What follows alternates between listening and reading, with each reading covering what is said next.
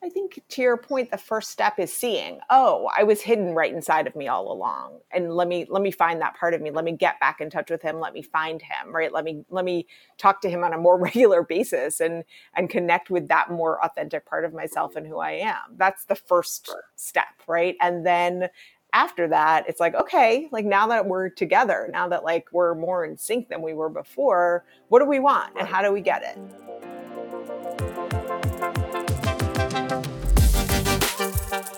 Welcome to Joy from the Start. This podcast is about exploring life transformation. When you wake up, stop living your life for someone else and start living for yourself. We'll dig into personal stories of unique individuals who've been down this path, focusing on the how of life transformation. And now, your host, Paul Keen. Today on Joy from the Start, I'm welcoming Julie Cashin. I wanted to have her on the show in particular because she's someone who's not only lived change, but she teaches change. She brings an interesting mix of skills to the table. On the one side, she's a seasoned progressive policy leader who works on legislation at the state and federal level for workers' rights and on gender issues. And on the other side, she specializes in leadership development, career transitions, and work-life ease. How do those two worlds come together? We're about to find out. You can find her online at let's thrive coaching dot com. Let's get over to the conversation. Julie, you are owner and head of Let's Thrive Consulting, and I have gotten to know you because uh, you were actually a coach that I've worked with and has really helped me to, to make transitions and to realize that, that it's possible to do that. You, you know, there's there's a process, there's a method, there's a method to the madness, and yes. you know that these um, you know these personal ideas that people have that they just don't have to remain in the realm of possibility and dreams and things that can never be. You know what I find so fascinating about you is this idea that right up front you say, I'm, I like working with people who feel stuck. They know they want something different, but they're, I don't know, scared, terrified, uncertain, any number of feelings. What brought you to, to wanting to work with people on, on these very specific issues? I think that so often we're just kind of in our lives and, and just going, going through the everyday, and there's an opportunity to do more, to have more. And when people get to that point where they say like, oh, you know, I don't think I have what I want right now, but I, I want something else, but I don't know what it is. You know, that's a moment to start to look and say, like, is it that you don't know what it is? Is it that, you know, you have all of these blocks, right? That you think life should go a certain way, and you have, you, you're just like listening to all the shoulds and, you know, not able to really get in touch with who you are deep down and what you really want. Right. And, and so right. I really like to work with people to help them take down the barriers between, you know, what they're kind of thinking or, you know, and, and what their face shows, and like get deeper, like get inside, so that help them get in touch with their most authentic selves. You know, sometimes when I think about career coaching, or I think about coaching in general, I think about it as being kind of like an exercise of, you know, okay, goal, work backwards, right? And it ignores the human element. How have you come to terms with that and being able to build it into your practice and the way that you work with people? You know, one of the things that I really work on is saboteur awareness. And the saboteurs are, you know, the inner critic, the inner judge, um, that voice that does say, you should be this way, you should do this thing. You know, it's the, you should care most about money or nothing else. You should care about success. You should, um, you know, be better than those people, or, right. you know, be in competition in some way. Right. And what, what I try to do is help people see that that's not truth. It's not objective reality. Right. It's a voice. It's a perspective. And then I work with them to get more in touch with other parts of themselves and other perspectives. Many of us, if not all of us, have some sort of voice within us that's like, I'm not good enough. And then when we see, we see variations of it. You know, I'm not good enough to do the thing I really dream of. I'm not good enough to go against what society thinks I should do. I'm not good enough to, you know, to have what I really want or to even want something. And so we, we have those messages. And then when society reinforces those messages, like, yep, I would say, you know, for women, a lot of times it's, it's almost like the built-in patriarchy that is reinforcing some of those yes. messages. That's like, yeah, you're not good enough, one hundred percent. Right? That uh, we see, you know, and, and it comes up um, in race yeah. as well.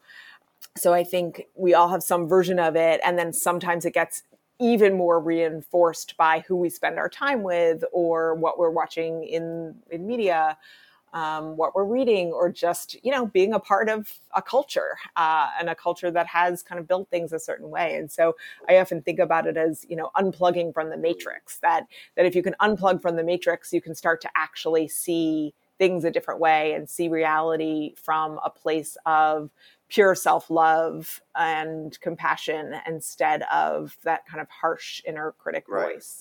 What I've been so stunned by is just my ability to hide from myself, that it took me yes. so long to finally get comfortable with, you know, the reasons why I've done things in life, why I am where I am today. What are the things that I actually genuinely want to say into the universe? Like, no, that's what I want to do, not what I'm doing today. It's over there. And then still grappling with, oh my God, how do I get there? Um, you know, it's, I guess that's what I've been so, maybe stunned's not the right word, just but maybe both appreciative of and, and amazed that it took me this long. You know what I mean? Like, I, I don't know why that seems to be such an important. Yes. And hallelujah, right? Like, celebrate. You you got there. That's the important I mean, part, I, I don't you even know? know if I'm there yet. Um, you know what I mean? It's like one of these things where you think, okay, I know I'm part of the way there. You know, but there's still a big leap yet to go as we figure these things out. I think to your point, the first step is seeing, oh, I was hidden right inside of me all along. And let me, let me find that part of me. Let me get back in touch with him. Let me find him, right? Let me, let me talk to him on a more regular basis and, and connect with that more authentic part of myself and who I am. That's the first right. step, right? And then after that, it's like, okay, like, now that we're together, now that like we're more in sync than we were before, what do we want right. and how do we get it? So that's, you know, that is the journey, and, and it's not a linear step. There, there are if lots of, so you simple. know, cycles and circles. Like, there's a really interesting interplay between like physical and mental in this whole, in this whole experience of, of growth. Tell me more about that. I feel like there's something really there.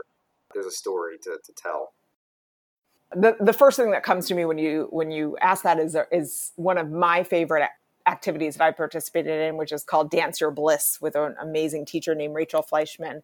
Um, and I spent a week doing Dance Your Bliss with the Omega Institute uh, when I was in my thirties. And there's something really powerful about it, where you're, you're, it's, I, I think of it as movement therapy, where you're just in your body and you are free and you're playful and you can express emotions through your body. Um, and so I think that that is a really important part of a practice. We spend so much time in our brains, or, or you know, maybe not everyone does, yeah. but I certainly do. I know you do too. And there's something powerful about, uh, about dancing, or about just moving, or about being still, about doing yoga, where it can really just change your perspective and also help get you ready with the saboteurs, you know, that, that, that you can get into a different space so that you see right, them a different right. way. Was that something that you always thought was important to the, to the process? Or is that something that you've developed over time, or, or has it, has it shifted in the way that you've kind of approached, you know, working with, working with people?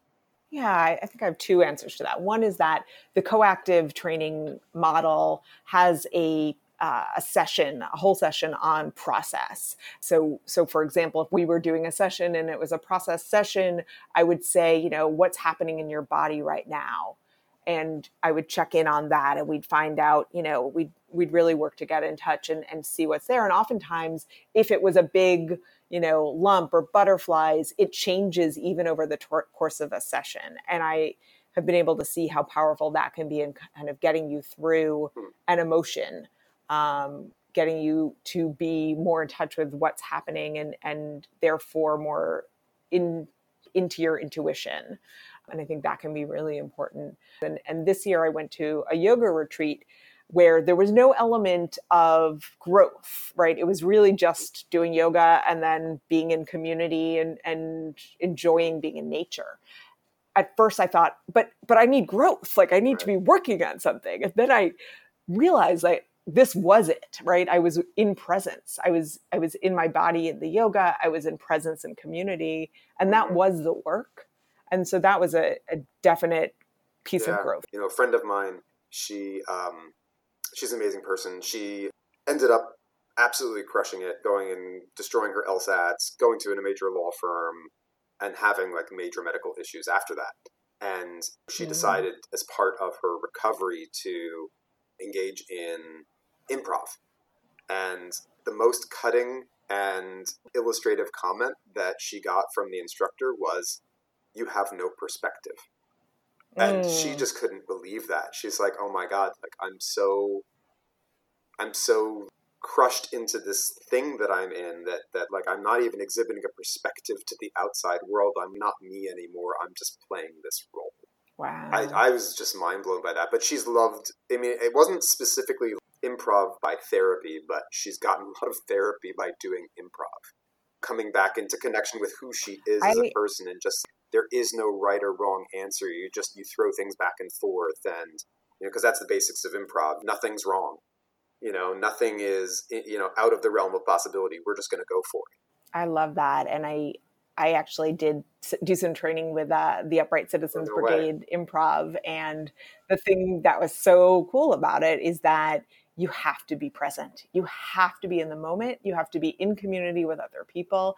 And to your point, it's yes and, right? It's, it's, this is what is, and how do we build from here? I think that's a great, I don't know if it's a metaphor for coaching, but a great way to, to tackle anything in your life. Yes, this is where we are right, and what's right. next.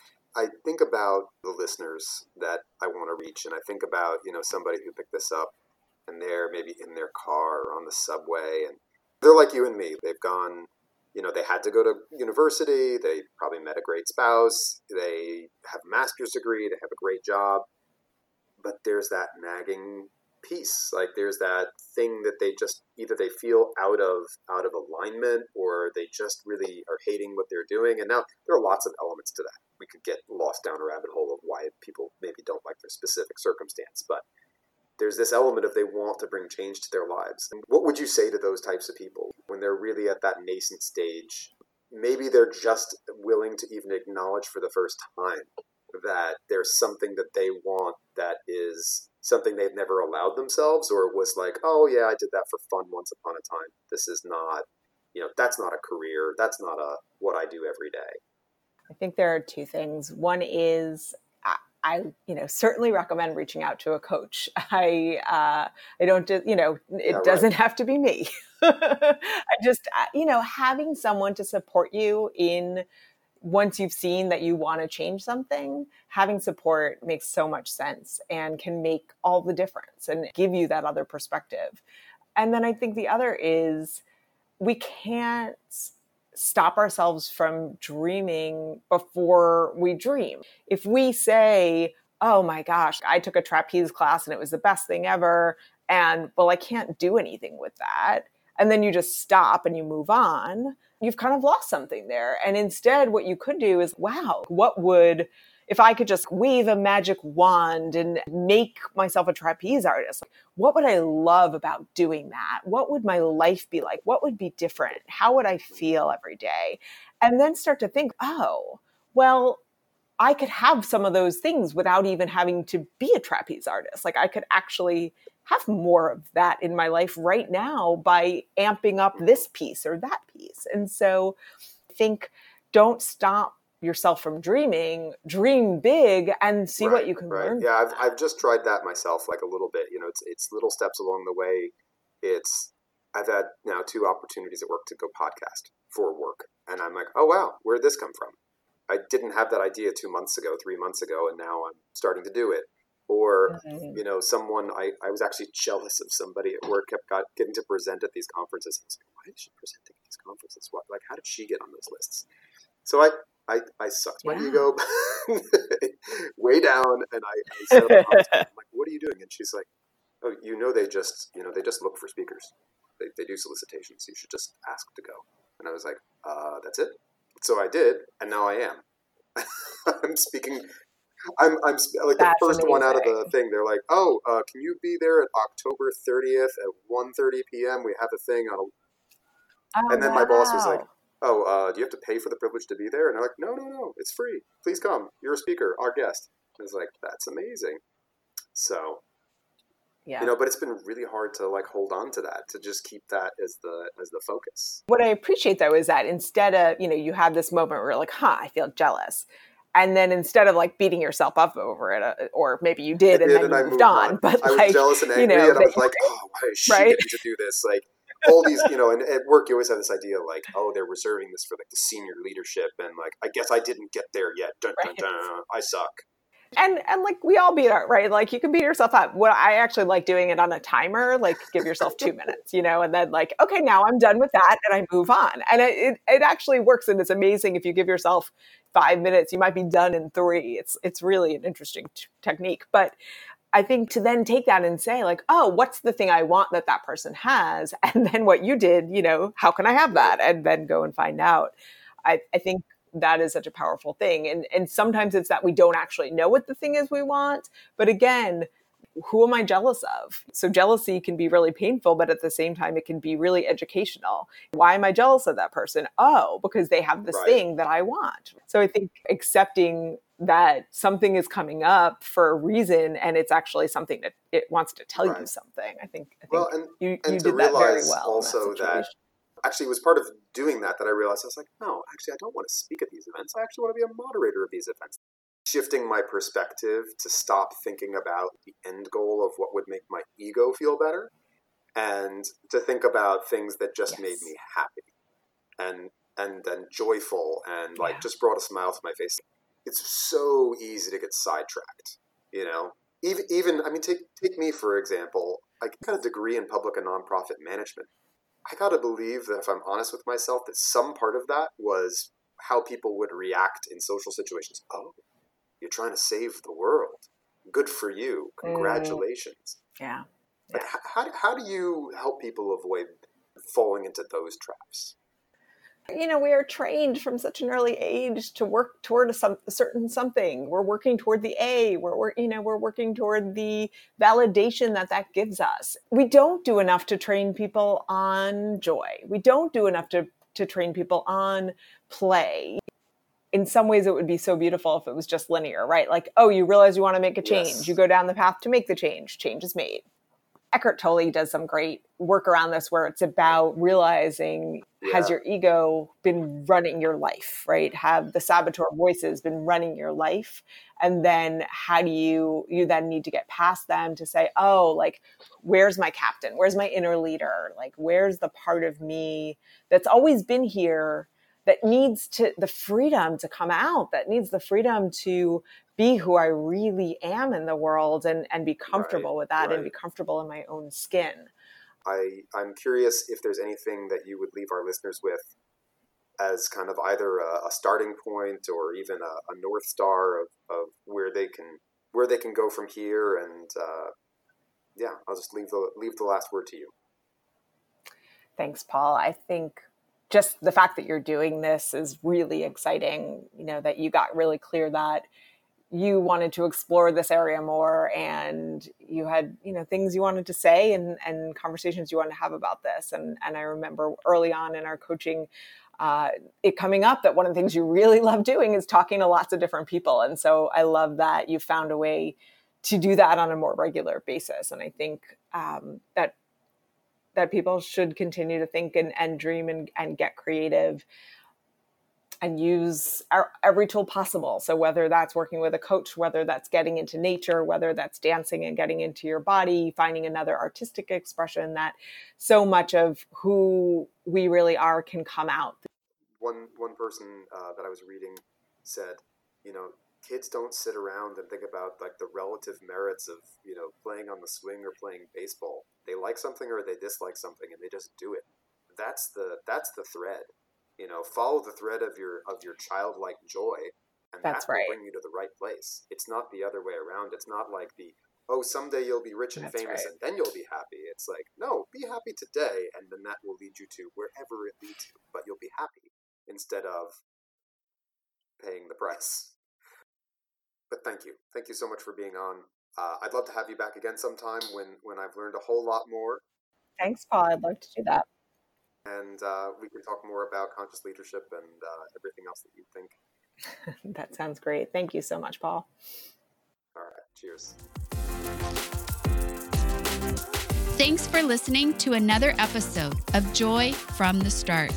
Please hit subscribe and visit us at joy from the start dot com or at Joy From The Start on Facebook and Twitter. See you next time.